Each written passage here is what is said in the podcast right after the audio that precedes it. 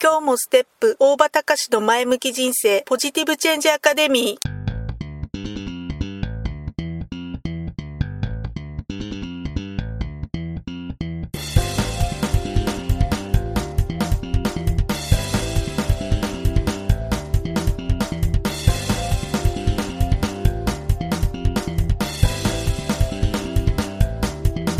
今日もステップ大場隆の前向き人生ポジティブチェンジアカデミーは開業から20年行政書士として奮闘している大場隆が日々活動している中で感じたことを通して皆様に前向きな変化をお届けする番組です。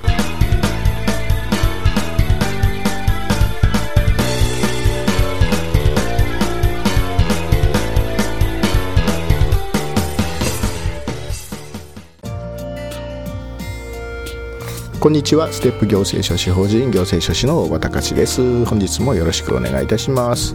えー、1990えー、1889年失礼しました。1889年の12月5日っていうのは、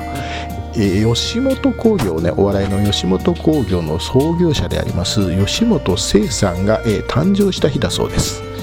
そう吉本清さんというとですね今、え、放送中の、え、NHK の連続テレビ小説朝ドラのね「ワロ天下」の主人公であります、え、天のね、え、モデルになっているモチーフになっている人物というふうに言われております。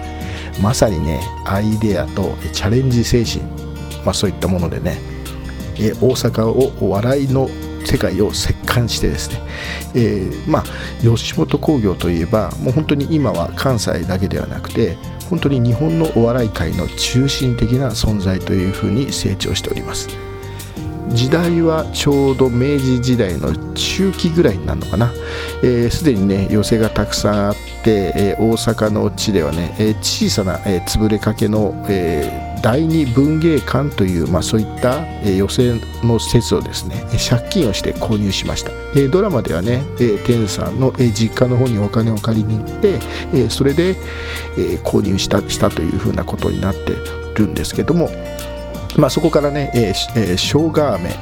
を販売、まあ、生姜飴って最初何かと思ったら、まあ、今でいうところのあれジンジャーエールになるのかね、えー、生姜飴を、まあ、ちょっと奇抜なちょっと、えー、工夫した売り方で販売するとか。あとはまあ席料を半額にして、えー、なかなか寄席に来れなかったような、えー、女性の方とか子供さんも、えー、寄席に入ってこれるよう、まあ、そういうふうに、えー、客層を、えーさらに幅を広げるといった、えまあ、当時としてはこう考えられないような奇抜なアイデア。そういったことを次々と、えやってですね。まあ、で才覚でその才覚を持って、え他の寄せをごぼう抜きにしていったと、まあ、そういうふうに言われております。え常にねお客様が何を欲しているのか、え、何を欲しいと思っているのかその潜在的な需要っていうのを、え、常にキャッチをしながらそれに向けて一つ少し少し一つずつ、え、着実に、え実行していく。まあ、それと同時にね自分だけの考えじゃなくていろんな人がこれはどうでしょうこれはどうでしょうっていうふうに言ったアイデアをね素直に、えー、実行して受け入れながら、えー、実践に移していく、まあ、そういうふうにしながらね、えー、同時に自分のでなりに、えー、解釈をして、えー、一つ一つ実行していく、まあ、そういうふうな、えー、斬新な,、えー、なそして、えー、率先した行動力であるからこそねあれだけ大きなものを今に引き継いでこれたのかなっていうふうに、えー、考えるわけです。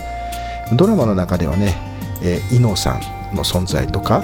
あとは風太の存在、まあ、そういったようなこんな周りの人方々が要所要所で、えー、力になってくれている。それもありがたく、えー、感謝しながら助けを借りながらそして常に感謝の気持ちを忘れない、まあ、そういった存在がありながら、えーまあ、ただねそういった、え、周りの助けをもらえるっていうことは、え、何か、え、引き寄せるもの引き寄せっていうものがきっとあるのかなっていうふうに感じるんですね。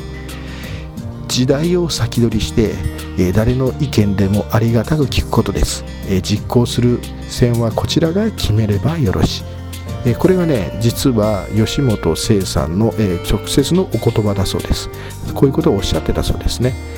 人からの意見というのは自分にとってたまにはね、えー、耳が痛いものっていうのがあるかもしれないんだけどしかしそれをきちんと受け止める器量それが、えー、成功者には必要な要素なんだと、まあ、そういうことをおっしゃってたのかなっていうふうに思うわけです。えドラマはね、えだんだんと中盤に差し掛かってきているようですね、えまだまだ、え本当に大きな紆余曲折がある、まあ、そんな風にな予感がしますけども、まあ、それでもね、え天はこの激動の波、えこれでもかこれでもかと、え降ってきてもそれをまあ乗り越える姿。そういったものを乗り越える姿っていうものがを私たちきっとね朝ドラの中で見せてもらえるのかなっていうふうに気がいたします、えー、ますます楽しみになりますね、えー、ワロテルカ、えー、楽しみに見ていきたいと思います。ということで、え本日は以上です。ご清聴ありがとうございました。また次回までよろしくお願いします。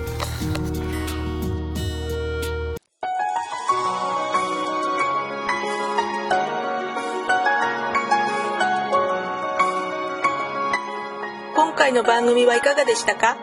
あなたのポジティブチェンジにつなげてもらえると嬉しいです。ポジティブチェンジアカデミーでは皆様のご質問を募集しています。ご質問は info アットマークステップハイフンオフィスドットコムまでメールでお願いします。